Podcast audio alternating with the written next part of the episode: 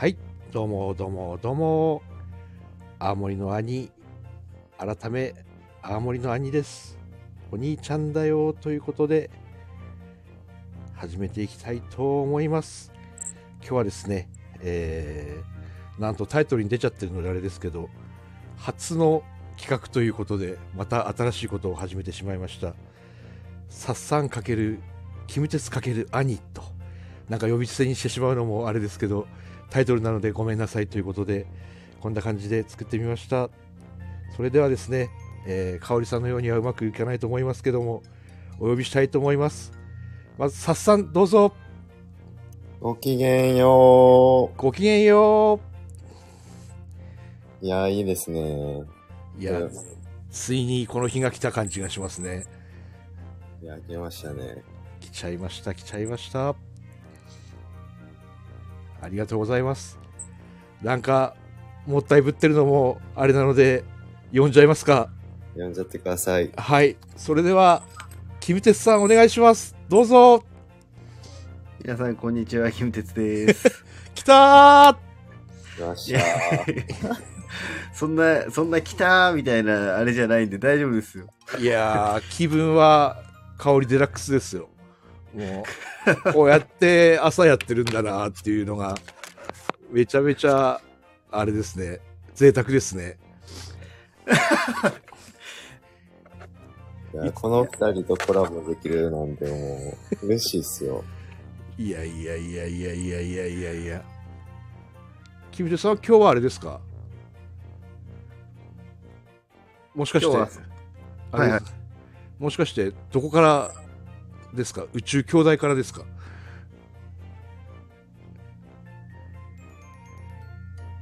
ね、エイチスリー ロケット上がりましたけど、あれには乗ってないです。乗ってないです。はい、あれには乗ってないですね。乗ってないですか？はい。そもそもあれなんですよね、あのに新潟なんでしたっけ？僕新潟の長岡ってあのあ真ん中ら辺です。新潟のあの花火が大量に打ち上がるっていう。そうです、はい、日本三大花火の一つですね。三大花火、恋は遠い日の話ではないっていうのを聞いたことがありますが。そうです、そうです、はい。大曲りの花火は結構何回か行ったことあるんですけど、あれとまたどうなんでしょうね、あの花火のサイズ的にはやっぱり三大花火っていうだけあって、なんか大曲りって確か花火師さんの大会なんですけど、はい、品評、はい、あの発表会みたいな確か意味合いがあるんですけど、長岡の花火は、はい、あの戦争の慰霊なんですよね。えー、あの急に名前が出てこないんですけど、うんうん、えっと、原爆を落とす候補地の一つだったんですよ、長岡って。えー、あ、あの山本五十六の中心地なので、うん、でも風が強すぎるってことで、でも報復だけはしたいっていうので、焼夷弾ってあのナパーム弾ですか、油入ってる。はいはいはいはい。あのすごく燃え盛るっていう有名なあの焼夷弾っていうのを大量に落とされた日がその花火の日で、うん、でそれの慰霊の花火っていう三大花火の中で唯一じゃないですかね、多分そういう慰霊の花火っていうのが。なんでちょっと模様がちょっと違うっていうかですね。なるほど、感じだと思いますね。うんうんうんうん。あの本当にお曲がりは競技なんですもんね。あの昼から競技やってますもん。昼花火大会みたいなのやって。点数つけ昼から昼の花火も綺麗なんですよ。なんか色はあんま見えないんですけど、なんかこう味があるっていうか、それはそうなんですね。そう、それをずっとやってる。本当に競技花火で慰霊っていう概念はまあないくて、テーマが毎年あの顔鉄さんみたいにあるんですよ。例えもうちょっとあるでしょ。あの毎週テーマがあるのうちだけじゃないです。いや、数個なテーマがあるじゃないですか。途中でかいやいやいや途中で変わったりして振り回されるようなテーマがこうあるんですけど、あの ち, ちなみにちなみに僕は全く決めてませんからね、毎回。あ、そうなんですか。あの香織さんが全部決めてるんで、あれあのその話をすればですね。自分がこうラジオにこうスイッチ入ってきたのはやっぱ顔鉄さんを聞いていつかこういうコラボをやってみたいみたいなのがずっとあって、たまにそういう配信も、えー、配信もしてたんですけど、あのすいません、今日コメント全然見えてないですけど、メガネがちょっと合わなくなってしまってごめんなさい。コメントが見えない。急に合わないメガネで青いメガネで来てください。なんであえて合わないので来るんです。赤いメガネ新しくしたら近くがあんまり見えなくなってしまって、外すと今度遠くが見えなくなってしまってその話はいいんですけど、ちょっとまた後で読ませていただきます。あのなんだろう、憧れの番組だったんです。とにかくああいう掛け合いがしたいっていうのをこう目指してやって、で香織さんとコラボした時に、あ、はいはい、これは無理なんだなと思っていやいやいやいや、そんなことないでしょ。いやいや、キムさん、キムテツさんじゃないと、あのなんていうんですかね、掛け合いとあのツッコミの鋭さっていうんですかね、あとこうなんかこう喧嘩にならないですもんね、こうけ喧嘩が売りみたいになっちゃって、喧嘩きたきたって思うんですよ。それ聞いてるときたきたと思いながらも、こうなんかうまくまとまって、でたまにこうね、たまにっていうかいつも神回ですけど、今回は神回やったみたいなのが出るじゃないですか。いや、そんな、そんな僕変なこと言ってる人を引っ叩いてるだけなんで、ね、いやでもあのツッコミの切れ味やばいっすよね。やばいっすよ。あの言葉の魔術師っていうか、何を食べたらそういう風になるのかなと思うくらい言葉巧みですよね。いや、そんなことない。やめましょうよ、この。なんか僕、僕を褒めるのやめ、ちょっと違う話題にしましょう、これ。テーマあるんでしょ、これ。テーマ、ちなみに、あの、自分が初めて行ったお曲がりの花火のテーマが、武士道だったんですけど。はい、花火で武士道を表現武士道だったんですけど、それしか思い出せなくてですね。あの、あれなんですよ。今日のテーマありますよ。タイトル、ご覧になってます？ちょっと待ってください。ちょっと途中で切れてるんですよ。ちょっと待って、焦って入ったんで。はいはいはいはい。今日はですね、えー、崇高なタイトルをつけました。またメガネが見えない。ごめんなさい、皆さん。初、初コラ。なんでこのメガネが見えないんだろう。えー、アウトプットを始めて変わったことっていう崇高なテーマでお送りしています。はい。じゃあ、あれですか、さっさんからいきますか。アウトプットをし始めて変わったこと。はい。はい。いや、まあ、やっぱりこのアウトプットのきっかけをくれたのは、やっぱりこう、悠々哲学っていう。うーん。もう、アウトプット型コミュニティって言ってますから。はいはいはいはい。そうですね。うん。このコミュニティで、まあ、受講生として、あの、参加させていただいて、で、まさかね、あんなに、あのー、講座の中で喋らされるなんて、思ってもみなかったっすよ。ないっすよね。半分ぐらい喋ってますもんね。で、まあ、いろ、あの、いろんな方のコメントとかも聞いてると、やっぱり、すごい、こう、学ばれてるんだなとか、あの、勉強されてるんだなっていう、もう個性豊かな方々ばっかなんで、これは負けてられないなっていう、こう自分へのプレッシャーなんかも感じながら、うん、そこはやっぱりこう自分の何か一つ発言したりするっていうアウトプットに対しては僕も日頃から、あの、意識したり考えるようになって、うん、まあどんどんそこから、こう、まあ自分の成長なんかも、あの、感じながら、まあこの前はあの講師、初講師とかもさせていただいて、うん、で同じ月にファシリテーターなんかもやらさせていただいて上手だった。よかったあれ。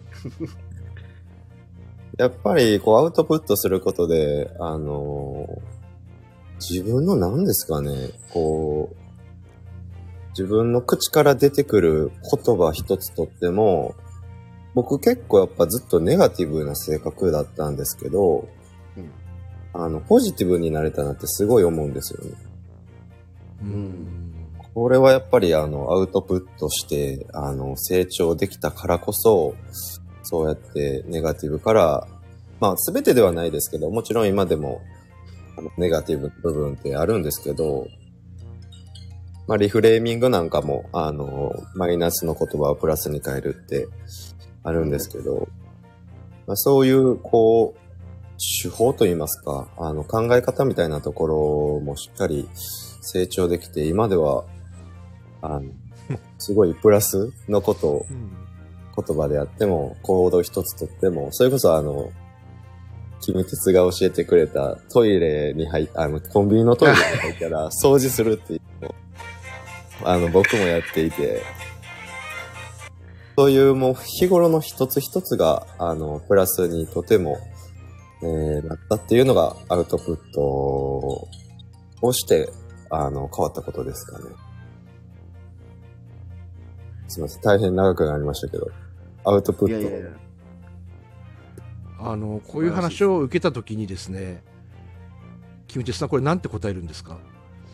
いや、なんて答えるんですかって何ですか？兄投げようとしてますね、僕。いやいやいや、でもあのそこら辺もこうなんかこう盗みたいなっていうところもあったりして、こう結構。いや、なんでしょうか、なんか、うん、そもそもアウトプットって何なんだろうなっていうところに多分考えると、うん、なんか自分から出すものをアウトプットだと意識したときに、それが初めてアウトプットになるのかなって、こうさっさんの話聞いてると、うん、相手の意識にどれだけ何かを伝えられるかっていうことを意識してアウトプットしたときに自分の成長を感じられるみたいな、いうなんかところなんかなとかこう聞きながら、うん、なんかそうすると意識が変わって、自分の行動が変わっていくみたいなことなのかなってちょっとなんか思ったりとか、うんうんうん、その意識がこうさっさんの意識が高いんでやっぱすごいなと思って、はい。うん、丁寧に僕の話聞かないでください。これ、これ話しづらいなこれ。やっぱりあれです、あの香織さんみたいにこう優しくないですからね、我々はこう厳しくこう厳しくこうあの受け止めて、こうなんかこうつぶつぶ出せない二人なんで、今日はつぶつぶなしの放送になってしまってるかもしれないですけど、あのそうなんですね。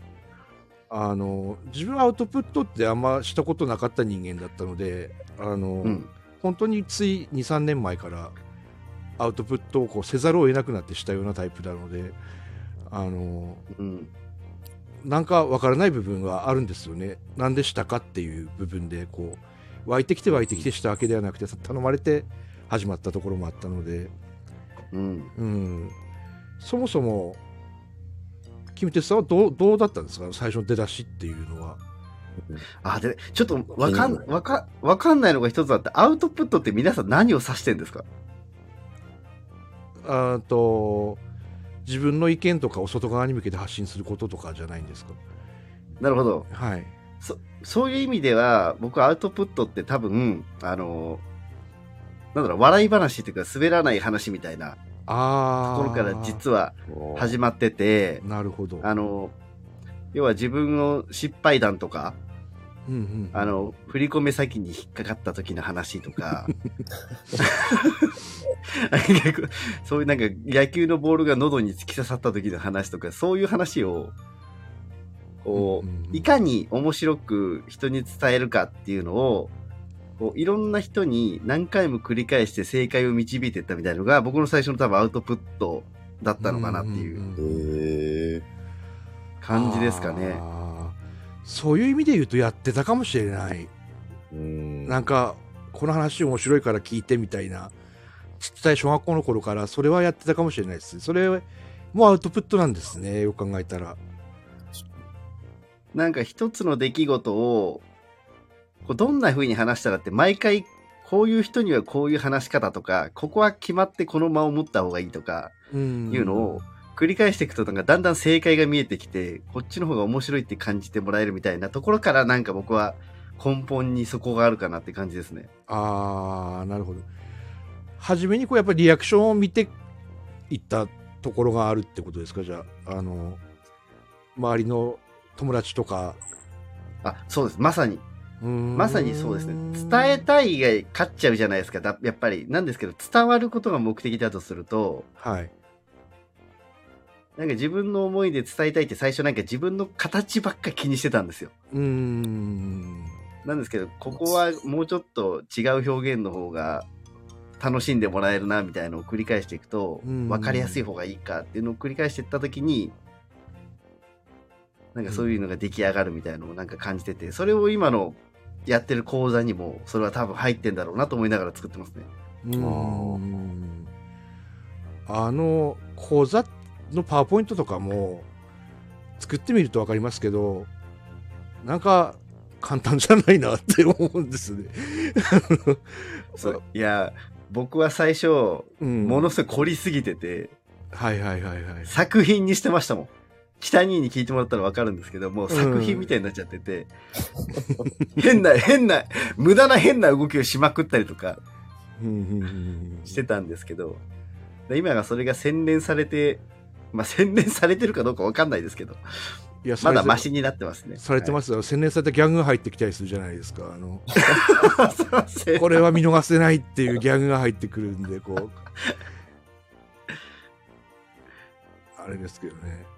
あのでもこう印象に残ってるのはやっぱり光を見るとかの時に、うん、あのキムテツさんがぼーっとしたことがないみたいな話をしてて、初めてそのオーストラリアの池かどっかで手あのぼーっとした時間を過ごして、はい、なんか開けたみたいな話を聞いた時になんか こ,、はい、これだと思ったんですよ。あの、うん、抑圧と解放の概念から言うとこうずっと抑圧されてたねぶた祭りってあるじゃないですか、冬の寒さから。それがこう止まる、時間が止まるっていうことによって解放されたのかなっていうのと同じようなパッションが出たんじゃないかなっていうので、うん、あれすごい印象に残ってるんですよね。あ、そうなんですね、うん、それ僕の中でもなんかあの瞬間がこう湖の上で時間を過ごした時っていうのもなんか今までにない感覚だったんですよね。発見、うん、あ、人生。やっぱでもそれもアウト、なんていうんですかね、アウトプットって行動を指すと思うんですけど、それもやっぱりオーストラリアに行動し、アウトプットして行動したからこそですよね。そうですね。あの海外とか全然好きじゃないんですけど僕はどちらかというと導いてもらってそういうのが発見できる人なんで、うん、あの自分が嫌なことでもあの誘われたらやるっていうのを意識して、そしたら新しい道が開けるのかなっていう感じですかね。うん、あのミュージカルとかの話もあるんですけど、その前にあのなんて言うんでしょう、そのパッカーンした時あるじゃないですか、はい、オーストラリアの池で、 池で、はい、な何か向けたんですか、つるっと。なんかどういう感じだったんですか、その。あ、感覚的に言うと、うん、なんですかね、あ、こういう世界があるんだなっていう感じですかね。なんか何もしなくていいってあるんだっていう感じです。はあ。なんか世界の見え方が変わったんですよ。なんかなんでかっていうと、湖に浮かびながら仰向けで寝て、うん、は、まあ、木の下を潜ったわけですね、その流れで。うーん、でそんな視界って世の中にあんまないんですよ。うーん、揺れながら木を下から、葉っぱを下から見て木漏れ日が差すっていうシーンって世の中にないじゃないですか。なんかその瞬間の絵がなんかとてつもなく、なんでしょうかね、僕にとっては非常に輝いた世界に見えたんですよね。その印象がすごく強くて、うんうんうん、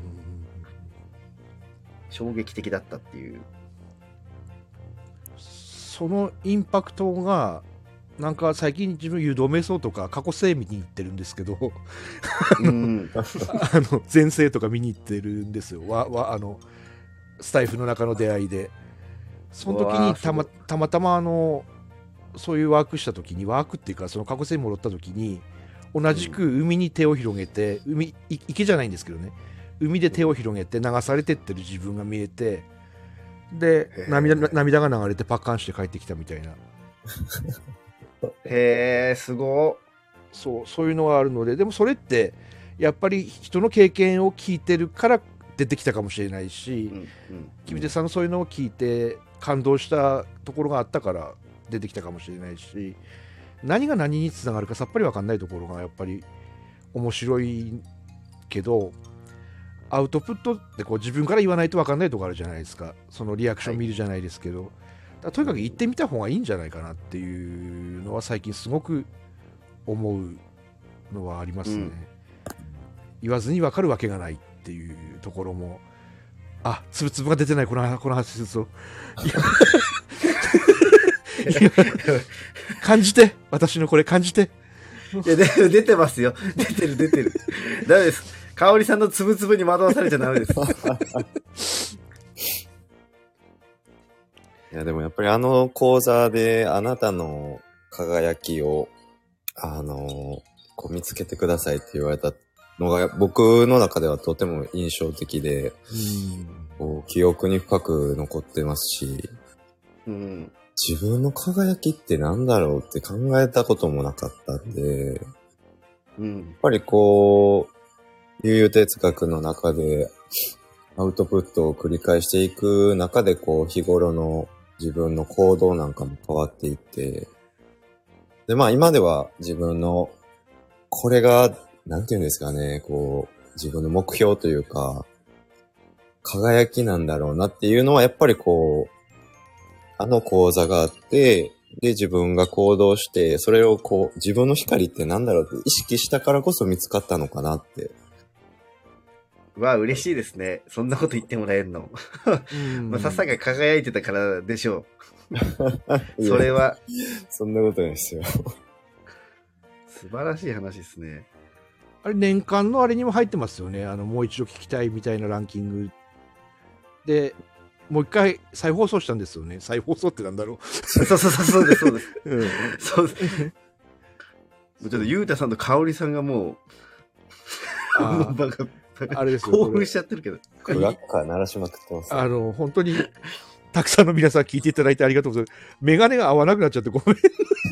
何回やるんですかそれ。何それ何回やる。メガ本当に。で、見ようと思ったらなんかクラッカーだらけになっててどうやってんだろうと思って今びっくりしました。ごめんなさい。メガネのせいじゃないですから。クラッカーは。二人、二人のせいですからね。ごめん。コメントが無視するもんって今やっと見えた。あの、はい、聞いてますよ、皆さん。ありがとう。コメントたくさんありがとうございます。本当に皆さんの愛のおかげで、宇宙パワー放送局さんしゅうねんです。ありがとうございます。ありがとうございます。そう。ほら、止まった。コメント、いやいやいや。自分コメント見ながらライブができないっていうのに最近こう、すごい気づいたんですよね。あの、コメントをみちらっと見ちゃうと、なんかこう、頭が半分に割れる感じですかね。モーゼが、モーゼが現れるんですよ、モーゼが。割っちゃうんですね。割っちゃうんですよ、バッカンと。そこがちょっと、あれですかね。まだ、ちょっとじゃあコメ、コメント入れますか？コメント読みましょうか、じゃあ。はい、ぜひ。もうプロにお任せしましょう。いやいや、プロじゃない。朝のやつなんて、ほとんどコメントなんか入りませんからね、私と香織さんのやつ。誰何人聞いてるか僕分かんない状態でやってますけど。ああ、そっかそっか。キムテさんからは見えないんですもんね、それね。あれなんですよね。そうです、何人かそうなんですよ。うんあれ、ペコパンさんいらっしゃいましたけど、兄お友達なんじゃないですか。あ、ペコパンさん、あれですよ、マブダチですよ。下ネタ、マブダチなんですね。下ネタ友達です。そんな友達いるの？下ネタ友達ってのがいる、いらっしゃるんですね。そうなんです。ちょっとペコパンっていう言葉もちょっとなんか怪し、怪しく聞こえてきそうな感じがしてきて。あの、あのペコ、ペコンバンはとかっていうのでは大好きで、かおりさんが、あ、トイレでアウトプットってあれですね。もうちょっとこれもこれも聞こえ方がちょっと問題ありますけども。ね、トイレでアウトプットはちょっとあれなんですけど。ね、はい。まあ基本インプットはないですね、トイレであんまり。うん、うまいな。ちょっとウォシュレットで一瞬イン、イン入るときはあるかもしれませんけど。ああ、なるほど。そうかす。なかなかあれですよ。露骨な表現を含まないにチェックを押すのがためらわれる感じになってきます。アウトプットはホットモット。アウトプットはホットモット。香織さんが書いてますけど、まあ、これはとりあえず無視して大丈夫です、ね。大丈夫。つぶつぶなやつですね、それは。つぶつぶあ、ハッピーさんいらっしゃってる。ハッピーさん、ありがとうございます。で、つ、でつぶつぶの件は香織さんの砂かけババアですよ、私のつぶつぶというですね。ちょっと謙遜が入ってますけど。ああ、なるほど。ババアじゃないですよね、まず。砂かけお姉さん、お姉さんですよね。そこを直さないといけない。砂は砂でいいんですけど。めちゃめちゃ嫌ですけど。なんか、なんかこうね、金色の砂を巻いてるお姉さんがいるようなイメージで、なるほど。いいんじゃないですかね。でコメントガン無視するもんって、ゆうたさんがそうだそうだって、かおりさんと一緒に言いまくってますね。ゆうた節が炸裂してる感じですね。なるほど。で、かおりさんが、パッカーン、ああ、これモーゼのところで。はいはいはい、はい。で、キム様行けって、なんか僕はポケモンか。ピカチュウか、俺は。朝から結構いらっしゃるよという、ここで、ここで教えてもらうっていうんですね。その時教えてくれたらいいんでしょうけど。あ、しかもマイケンさんも聞いていただいてるんですね、一番最初。あらららら、ありがとうございます。もう、もうすごい。ダメです。やっぱり、兄一回下向いちゃうと、頸椎が損傷します。いやいやいやいや、日常で結構あるでしょ、階段降りる時とか下向くでしょうよ。毎回頸椎なくなっちゃうもん。頸椎があれなんですよ。頭はやっぱりこうお二人の方向かなくなってしまうんですよね。なんか。いやでも分かりますけど。みんな器用なんですよね。マルチタスクができる人とできない人っていますよね。マルチタスクっていうんですかね、こういうのって。でも基本的に何ですかね、マルチタスクって基本人はできないみたいですよ。ああ。なんかきっちりどこで分けるかを分けてるだけであって。うんうんうんうん。なんかマルチがいい、すべてがすべていいわけでもないですしね。なのでちょこちょこちょこコメントを間に後でこう区切って入れるぐらいでいいんじゃないですか。ああ、さすがナイスコメントをいただきました。ありがとうございます。その方向で、その方向でいかないとダメですね。さっさんはでも器用ですよね、そういう意味では。いやいや、そんなことないですよ。あの、僕のライブなんか聞いてもらったらわかると思うんですけども。コメントに集中しだしたらコメントばっか読んでますから、ね、ああ、でもあの、うん。可愛い感じで誰か来ないかなとかって言ってるのすごい可愛いんですよ。お、みっつに来ましたよ。おー。あ、ほんとみっついらっしゃった。素晴らしいですね。な、なんて言っていいんでしょう。その、コメントもしながらコメントを読むっていう、そのライブ感。さすがですね。さすがファシリテーター。え、僕ですか？スーパーファシリテーター、そしてスーパー講師のキムテツさんですからね、やっぱり。いやいやいや。でも、読む、読んで、読むだけで終わるんですっていう、そんぐらいコメントが来てるっていうことですからね。皆さん楽しんでんじゃないですか、それはそれで。うんなるほど。うん。いいと思いますけどね。なんか最近新ネタとかって思い浮かんでるんですか、キムテツさんは。あ、僕ですか。はい。表現の話はしたいなと思ってるんですよ。あー。聞きたい、表現は。あの、あれですよね、ミュージカルを経てっていうことですよね。そういうことです。はい。あー、それは。絶対深いっすよ。深い、深いやつ。いやいや、そう。いやなんだろう、アウトプットの形、僕が知らなかったアウトプットの形ってあんだなっていうですね。へえ、めっちゃ聞きたいっすよ。緑の旗を持った男が。そうです、はい。うーん。なるほど。緑の旗でみんな応援したいなと。アウトプットスナイパーキムテツっすもんね。いつからそんな意味をついたのか、そのふたつ名がついたかあれですけど、自分なんか、うん、はい、あのサッサンとキムテツさんの出会いが分かんないんですけど、あれなんですか、もともとは仲いいんですか、もともと仲良かったんですか。いや、ゆう哲学ですよね。あ、そうなんですね。あ、ゆう哲学で。はいはいはいはい。知り合って。そうで、まあ、まあ、ここで、あの、ちょっと、改めて言うのもあれなんですけど、あまあ、ちょうど去年のごがつ、あ、違うわ違う。一昨年の冬ぐらいですかね。ぐらいに、あの、あ、違うわ。去年のごがつに、まあ、親父が、僕の親父があの癌で亡くなったんですけど、で、あの、まあ、その癌が分かったのが半年前ぐらいで、で、そっから勤務鉄にもこういろいろ相談とか、うん、あの、してて、で、めっちゃその時にこう親身になって話聞いてくれたり、アドバイスしてくれたり、めっちゃこう心の励みになったんですよね。やっぱりその時の、なんていうんですかね、勤務鉄のこの人間味とか、愛、愛情に熱い人っていうのが、あの、普段からの講座とかも聞いてて、すごい愛のある人なんだなって思ってたんですけど、やっぱり実際自分、僕のことで相談した時に、そういう、もう、なんていうんですかね、めっちゃ温かい親身になって、くれたりしたんで、いや、もう、一回だから、めっちゃ会ってみたいなって思いましたね。ありがとうございます。いや、でも、そんな、そんなこともしてないですから。そんな、悪ではないという理解だけでいいです。悪、悪欲っすからね。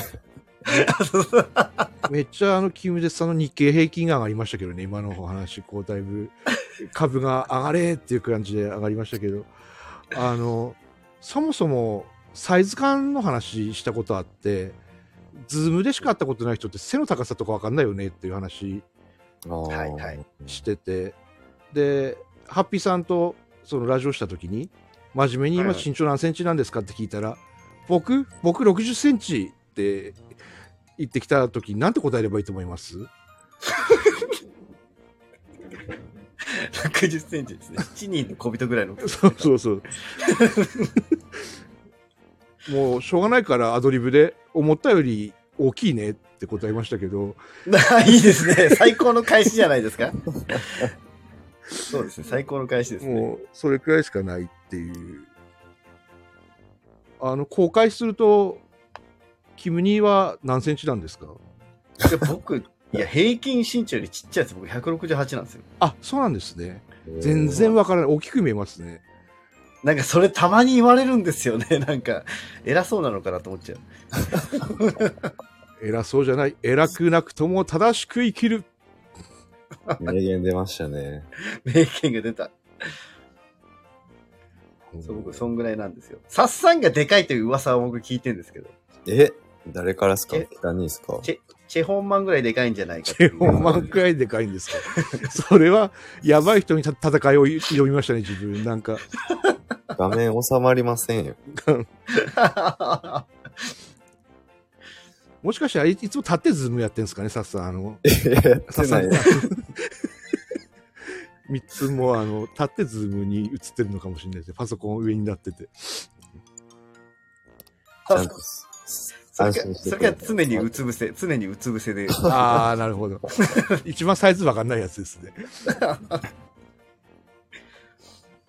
と座ってますよ。なるほど。え、サッサンは に. 何メートルなんですか？えー、に. 点で。なんでチェホンマンの設定なんですか？僕ひゃくななじゅうななですよ。おー。まあでもでかい。やっぱでかい。いやでも大きくもち、な、なんて言うんですかね。なんか、僕的にはなんか、んーって感じなんですけど、ね。みんな言う、口を揃えて言うのがあとごセンチ欲しかったって言うじゃないですか。どんな身長の人も、上げてやるわと思いますよ。それ聞くと。ごひゃくななじゅう まあ一瞬ね、一瞬僕もそう聞こえたけど、そんなわけはないと思う。ひゃくななじゅう、ごひゃくななじゅうななって例えにくいな。一番例えにくい数字。例えにくいですよね。なんかビルディングなのか何なのか。木造にかい建てのなんかバルコニーぐらいの。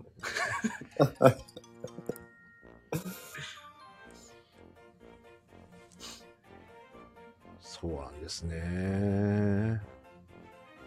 あ、あ、あ、あのー、キムテツのエピソードもう一個いいですか？なんですか？ぶち込まなくていいんです。そんなない。どうぞ。聞きたいです。まあ、その親父の話もあったりとか、はい、もう一個は、あの、転職活動をしてるってよく、まあ、僕言ってると思うんですけど、うん、転職活動のことについても、一回キム鉄に相談したことがあって、で、覚えてます？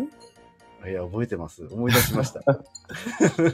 で、やっぱりその時に一番刺さった言葉が、あの、えっとね、自分に合わない場所は、あの、そこの、なんていうんですかね、会社が悪いというか、なんていうんですかね、会うまで、あの、探し続ければいいっていう言葉を言っていたので、はいはいはい、で、なんていうんですかね、僕それまではやっぱり、石の上にもさんねんっていう言葉があるように、やっぱりこう、最低限、ある程度は続けないといけないのかなみたいな気持ちもあったりしたんですけど、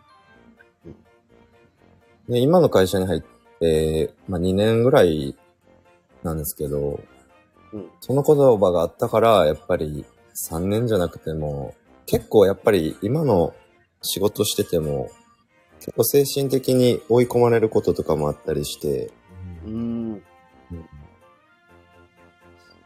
だから自分がここに降りたいって思える仕事、あとはやりたい仕事が見つかるまでは、あの、転職を、行動をしてもいいんだと思ったんで、もう今は、なんですかね、こう、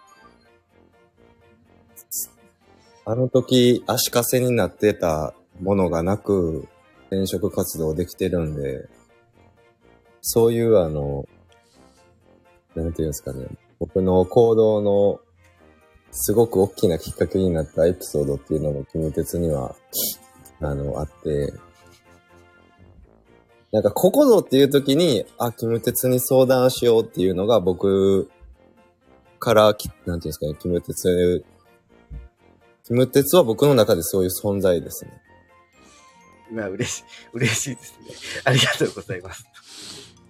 あのこのこそばゆい感じの感じならずっともありがとうございます。気持ちが乗りすぎてよく言葉が詰まっちゃうんですけど、いや嬉しいですね。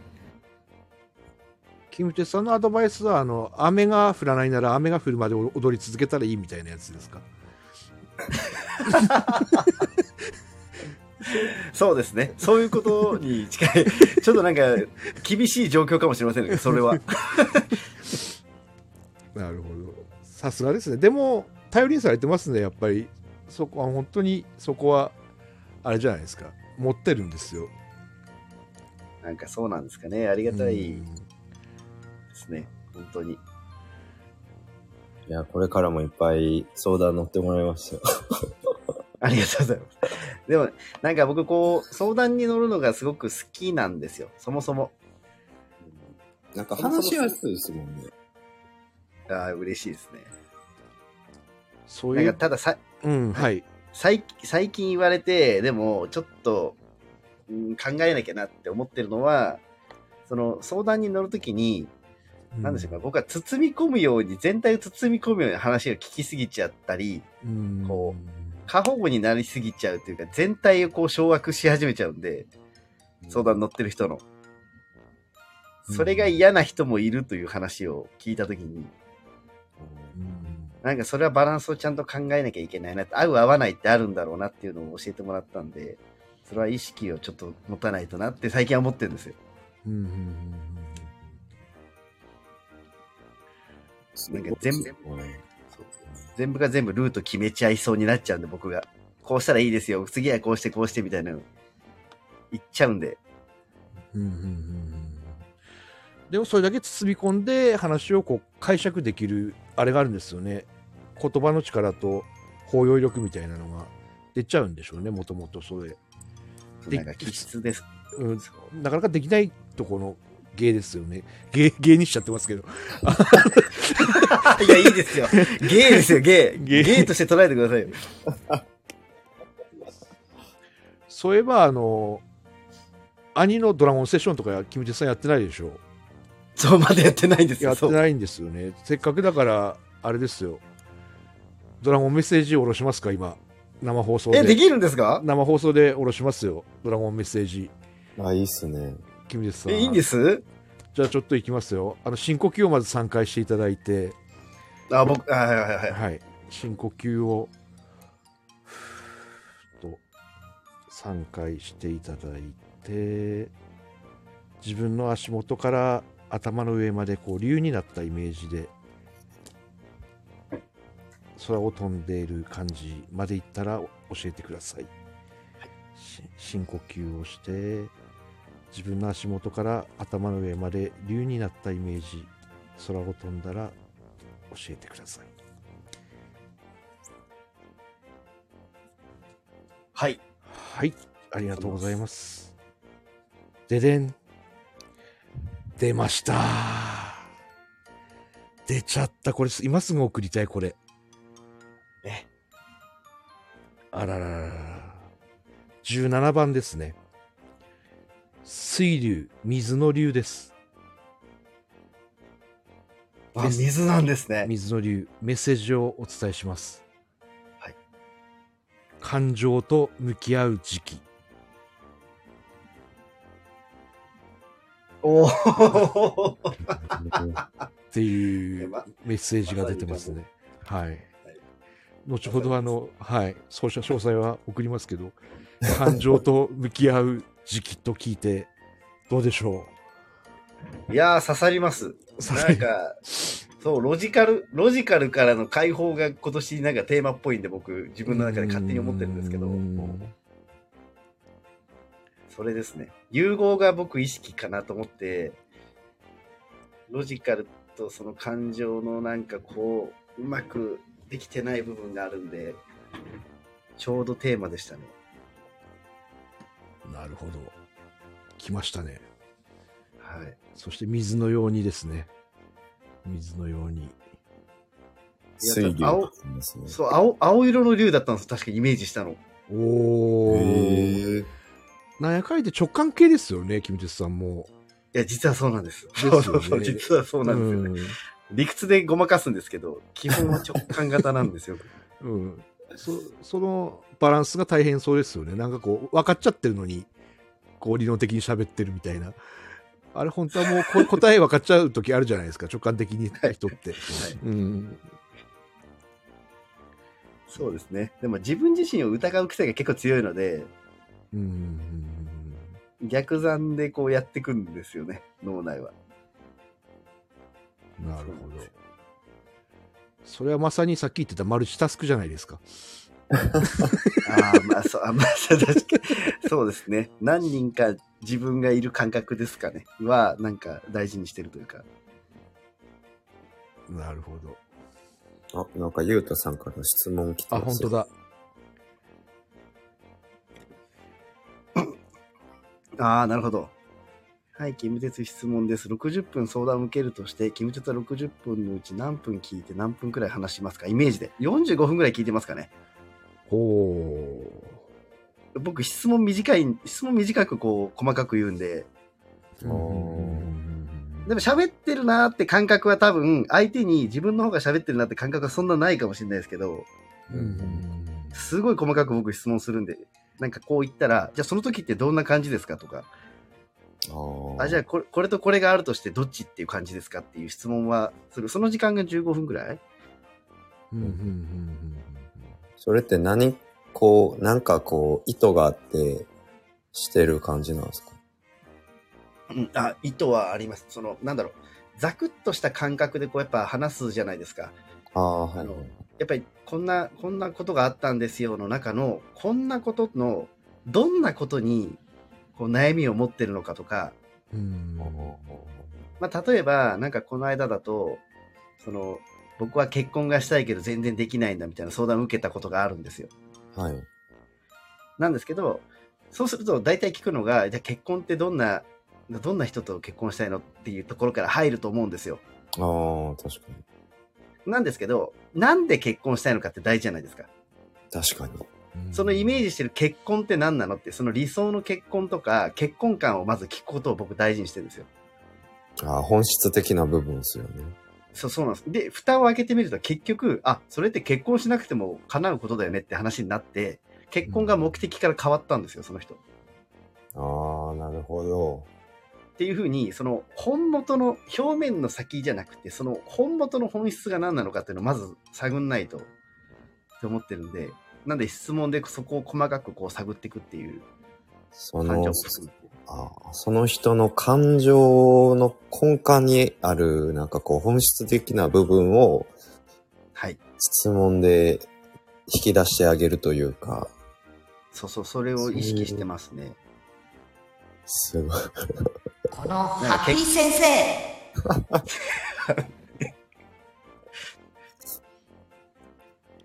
行列ができる近鉄相談室。なんか、そうそう、結婚っていう事実は一つなんで、みんなが思う結婚、オーディエンスが思う結婚の中にも、なんだろう、なんですかね、トイレ入る時の座り方とかって人によっては全然違うじゃないですか。ああ、確かに。例えば体の洗い方ってみんな違うんですって。うん。よく見ると、え、そんな洗い方するんですかって自分の洗い方言うとなったりするんですって。っていうぐらい、同じ体を洗うでも、洗い方とか全部千差万別なんで、その中をなんか細かく聞くようにするって感じですかね。相談する、もらうときは。なるほど。すごいこと聞きましたよ。いや、すごくも、すごくもないです。ゆうたさんから、だいたいにたいはち、本人も知らない本質の気づきなど、など、欲しい言葉が返ってきてよかったです。うん。なるほど。ゆうたさんも答えが見えてて、納得したかったんでしょうかね。さすが、スナイパーですね。スナイパー。いや、ちょっと、ちょっと、なんか、なんかこのコラボなんだ、なんだなんか、すごいな、なんか、お膳立てされてる感が、なんかちょっと、なんか、もっと別の話しましょうよ、これ。あの、ちょっと趣向を変えて、だいぶいちじかん番組なんで終わりも近づいてきたので、はいはいはい、あの、お二人の相談を兄が受けるっていうコーナーをちょっと、短めに入れようかなと。おお、なるほど。はい。ああ、いいっすね。兄があのバサッといきますから、あのどんな相談でも。なるほど。はい。どっちどちらからいきますか。ちょっと待って、思う相談ですよね。相談。あ、じゃあ僕からいきましょうか。あ、はーい。はい。これはまあ結構あのリアルなんですけど。リアルですか。はい。あのー。まあ今の仕事もそうだし、うん、えっと、まあ悠々哲学でもそうだし、うん、スタこういったスタンド F でもそうだし、うん、で、まあ僕草野球とかも土曜日毎週してたりとか、うん、結構まあいろんな活動をしてるんですけど、なんかこうどれも、あの、全力というか ひゃくパーセント でしちゃうところがあって、うん、で、本来こう自分が使いたいこう時間とかが、あの、例えば今の仕事より、悠々哲学の方に時間を使いたいとかって思ってるんですけど、うん、今の仕事をしてるときは、それがそこに ひゃくパーセント 向けちゃってるんで、例えば残業の時間がめっちゃ伸びたりとかして、うん、あんまりこう自分の使いたい時間っていうのが取れてないっていうこともあるんで、うん、それをどう し, しようかなっていうのが結構今自分でも悩んでるところですね。なるほど。あの細切れの考え方みたいなのがあって、はい、こう例えば講座とか講師とかファシリテーターもそうかもしれないけど、こうアイデアを考える時間っていうのも立派なお仕事の時間みたいなところがあって、うん、ごふんでも集中してその時間が取れたらお ひゃくパーセント やったでっていう自信を持つこと、うん、あのいちじかんにじかんやれたからじゃなくて、なんか細切れにもっといいアイデアがパッといっこ浮かんだって言ったら、これはもう一攫千金やじゃないけど、なんかそういうこう時間にとらわれない成果の考え方みたいなのするとこう気持ちが少し楽になるんじゃないかなっていうのはちょっと聞いてて思って、こう時間だけにあ例えば草野球行って ひゃくパーセント やりたから何かの時間が減ったじゃなくて、その成果みたいな、あのなんだろう、それをこう盛り込んだ感じの考え方をすると、本当アイデア一つ考え方一つ気づき一つでなんかこう十分 ひゃくパーセント やれてるっていう感覚にごふんでもさんぷんでもなれるかなっていうところはあるから、こう自分に対する厳しさの基準の置き方なのかなっていう感じもうーん し, してる感じ。ストイックの中のこう時間にとらわれすぎてるところもあるのかなっていう。ああ、それはめっちゃありますね。うーん、めっちゃあります。そうなんか、うん、結構何でも一日の中に詰め込めようとしたりするところもあるんでうーん、そうなんで、そのやれない日があってもゼロじゃないし、その他のことに没頭してたおかげでアイデアが浮かんだりもするじゃない。ああ、そうですね。その例えばお仕事で残業でバーってなってて集中してたからこそ、あのなんか考えた時にいいアイデアが浮かんだりもするかもしれないし、だから そ, そこをこうや柔らかくこうもっと自分を愛してあげて素晴らしい。いや嬉しいですね、そう言っていただけると。なんかそう思うストイックさがちょっと 愛, 愛をもっと優しさとっていう。いや、ドラゴンパワーいただきました。ありがとうございます。いや、こちらこそありがとうございます。いやでもそう思えると強いですよね、うん、せっかくそこにこう ひゃくパーセント 向き合っている自分がかわいそう、かわいそうというか、うん、なんていうんですかね、向き合っている自分をもっとこういたわるじゃないですけど、自己愛を持って自分を愛したいと思いました。そんなにストイックにならなくてもサッさんは愛されて認められているからね。いや嬉しい、ありがとうございます。ありがとうございます素敵。さあ決まりましたか、キムデスさん。ご相談、はい、何かあれば。はい、はい、その前一つ、なんかあのハッピーさんが細切れ、さっきの兄の理論をあの細切れにひき肉理論ですねって書いてるんですけど、これなんかあの万有引力ぐらい有名な理論なんですかこれそういう理論みたいな言い方してますけど。そう、そうですね、このひき肉理論としてそろそろ 論, 論文に載るかなっていうレベルまで来てるのでそうなんですね。そうなんですよ。わかりました。えっと僕相談が、はい、そうですね、あの今回、まあ、ミュージカルやって、はい、ひゃくにんいたんですよ。ひゃくにん、うん、ひゃくにんでひゃくにちっていう短いスパンですごい人数と、うん、まあ、接する機会があったんですけど、うん、まあ、大多数多くの人とうーこうコミュニケーションを取ることが実は僕は結構苦手で、オープンな場所で、うんうん、少ない人数で長いの方が僕はいいんですよ。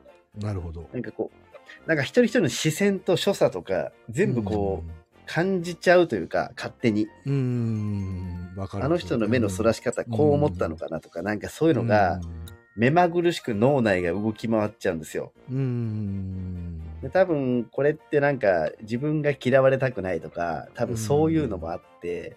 自意識が強いからなっちゃったりするんですけど、うーんかなって勝手に思ってるんですけど、これはどうしたらいいですか？あの実はですね、今のお話で言うと、その人の目とか視線とかこう思われたかなとかって思う一瞬の出来事があるじゃないですか。はい。それって自分もその全く同じく感じるタイプなんですよ。はい。もはやこれあれですよね。あの妄想ゲームじゃないですけど。そう、もうそうなんですよ、うんうん、だってそうとは限らないことを思ってるゲームなんで、そうそう、うん、もっと面白くするかもっとつまらなくするかで、こうこっちもゲーム感覚になってしまうっていうのもありますけどね。今こう難しい顔したけど本当は晩飯のこと考えてるんだっていうのもありだし、うん、あの難しいこと考えてて、あの俺のこときっとあそこの演技がこうだと思ってるんだって思うのも受け止め側じゃないですか。そうですね、うん、そうだからそれもっとこうなんかワンクッション欲しいですよね。その感じた時にお互いどうしたらいいんだろう、パッとそういう気持ちが湧いた時にこううまく消化できるやり方って何を思えばいいんでしょうね。どうせなんかまあ僕はそれを見て次のコミュニケーションの時の材料に考えるというか、ああなるほどいう意識にはしてるんですけど、それをこう感じすぎると非常に疲れちゃうんですよね。うん、まあそれは能力だと取ってはいるんですけど自分の中では一つのうーんあの空気を読み読めすぎるんですよね。あのそうそう無駄に、うん、無駄に読んじゃうんです。無駄にうーんある意味 ケーワイ ですよね。空気を読めすぎ読めすぎみたいな。そうだから次このパターンになったらなんて発言した方がみんなにいいかなとかいうのを常に考えちゃうんで、うんうん、人数が多ければ多いほど疲れるっていうんですかね。うんうんうんうん。でもその環境に身を置いて変わったことってありました？そのやらざるを得なくてやずっとやってるじゃないですか。はい、で, でそれでこう そ, うその初日からねその環境にずっとなってて変わったことってなかったですか？はい、あのいやまあその何ですかね、出しても大丈夫だっていう、うん、そのまあ自分が思ってるほど、うん、周りは別に僕のことど う, どうとも思ってないって言い方あれですけど、うん、そんな危険なことはないっていう。うんうんうん、安心 ま, まさにそこは表現っていう今度やりたいって言ってた中に入れたいなと思ってる部分でもあったんですけど、うんうんまあ、そういう部分と、まあ、自分の、うん、そうですね、そういう意識と出し方みたいのはすごく勝手に思ってただけだなっていうのもよく分かったんで、うんうん、なるほど。ただ感じないようにするっていうのが結構難しいんで、うん、どう向き合うかっていうですね、一つだけこうなんかアドバイスっていうか盲点があるとすれば、 長,、はい、長く深くの人間関係が大丈夫だったら最初会ったばっかりのひゃくにんの人も長く深くなったら大丈夫だってことは最初から大丈夫なんですよ。なるほど。そうなんですよ。だから大丈夫だっていうのが頭にくれば、あの長く深くなったら大丈夫ってことはパラレルの自分も大丈夫っていうことなので、うん、結局なんて気持ちのその、その瞬間瞬間をどう消化するかだけで、うん、絶対大丈夫だってひゃくにちかんだったと思いますけどね。なるほど、うん、そうですね、苦手意識を勝手に持ってるだけかもしれないですね。そう前提の変換みたいな、うんうん、そこがあれば多分気持ちでは湧いてきたとしてもまああととおかもしたら大丈夫だろうみたいな。ああそれすごくわかる。すごく そ, それだけを意識してひゃくにち乗り越えられてきたんで。ああそうなんですね。やっぱり逆に言えばあのにねんにいっかい引くか引かないかの風邪をそのさんかげつでひゃくにちで僕さんかい引いてるんで。なるほど。風邪引くのもあれですからね、あの急にスピーチュアルになりますけど浄化ですからね。風邪も も, もはや浄化でしかないところもあるので毒出しっていうか、うん。そうそうだったんですよ。ありがとうございました。ありがとうございます。いやー、すごいですよね。あの、そういう、セッションをなりわいとしてる、あ、なりわいね、じゃないか。兄だったんですが、そろそろですね、えー、お別れの時間も近づいてきたのでですね、それぞれさんじゅうごおくにんずつファンがいるっていうふうに聞いて、聞いてるんですけども、あの、そのファンの皆様に向けてですね、えー、お一人ずつメッセージをいただいて、今日はですね初コラボ大成功ということで、ぜひ次回もよろしく哀愁お願いしますという感じなんですが、それではさっさんファンの皆さんにメッセージをお願いします。はい、はい、えーとまあ、まずはですね、あの私自身が兄とあのキムテツのファンで、あの今日のこのコラボもやっぱり悠々哲学でこう、ツッコミであったり、なんか何か一言メッセージの中にもこう人が普通の人じゃ考えれないようなすごい想像力があるこうなんていうんですかねもう鋭さみたいなものがあるコメントとかツッコミするお二人なんでこの二人が絡めばどんな相乗なんていうんですかねこうどういう現象が起きるんだろうっていうのが僕の中ですごい楽しみだった今日だったのであのまあ今日コラボさせてもらいましたけどあのこう黙って聞いてる時間も多分結構長かったと思うんですよね。あの時間ちょっと楽しみながら聞かせてもらってたんですけど、うんうん、いやあのさんじゅうごおくにんのファンの方もこのふたりの掛け合いとかあのコメントとか聞いてすごい盛りあの盛り上がって楽しめ楽しんでいただけたらと思う思うんで、僕もこのふたりに負けないようにあの。これから心を燃やして頑張っていきたいと思います。応援よろしくお願いします。ありがとうございます。煉獄京志郎さんでした。いや緊張しますよこの二人とコラボってなっちゃう。いやいやいや。それではですね、さんじゅうろくおくにんのファンを持つと言われてます。さんにんでやつであの。あのメッセージの方を今もたくさんの方が聞いてるいただいている状態なので、えー、メッセージの方お願いします。えーどうですかね。そうですね、今日はまずあの貴重な命の時間を削っていただいたまずお二人誘っていただいたお二人そして聞いていただいている皆さんに感謝なんですけど、なんでしょうかね、僕なんかこう偉そうにいろいろ言って講座とかさせてもらってますけど基本はもらったもので出来上がってるんですよ。うんなのでうーん、まあ、その循環だけを大事にしてるっていう、まあ、自分だけのものにしないで皆さんにプレゼントできるものはプレゼントしたら結局僕はまたいただけるっていう形なだけなので、なんでしょうかね、みんなでなんかなんでしょう教会を作らずみんなで愛を循環して幸せになれたらいいなと思ってますので、あのぜひみんなに配り合って世界を変えていけたらなと思ってますんでよろしくお願いします。以上です。ありがとうございます。なんか顔鉄のだいいっかいの世界フェアのメッセージみたいなもうすごい感じましたけどなんかほわっとした感じ、さすが奥をもね奥のファンを持つ人は違うなというのが分かりましたそれではですね、最後例のいつもの挨拶ごきげんようからシークワーサーで今日は締めたいと思います。たくさん聞いていただいた方ありがとうございます。後ろで聞いていただいている方もありがとうございます。それではさっさん、キムテスさんありがとうございました。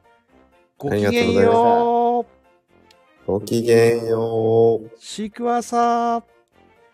シークワーサー。ありがとう。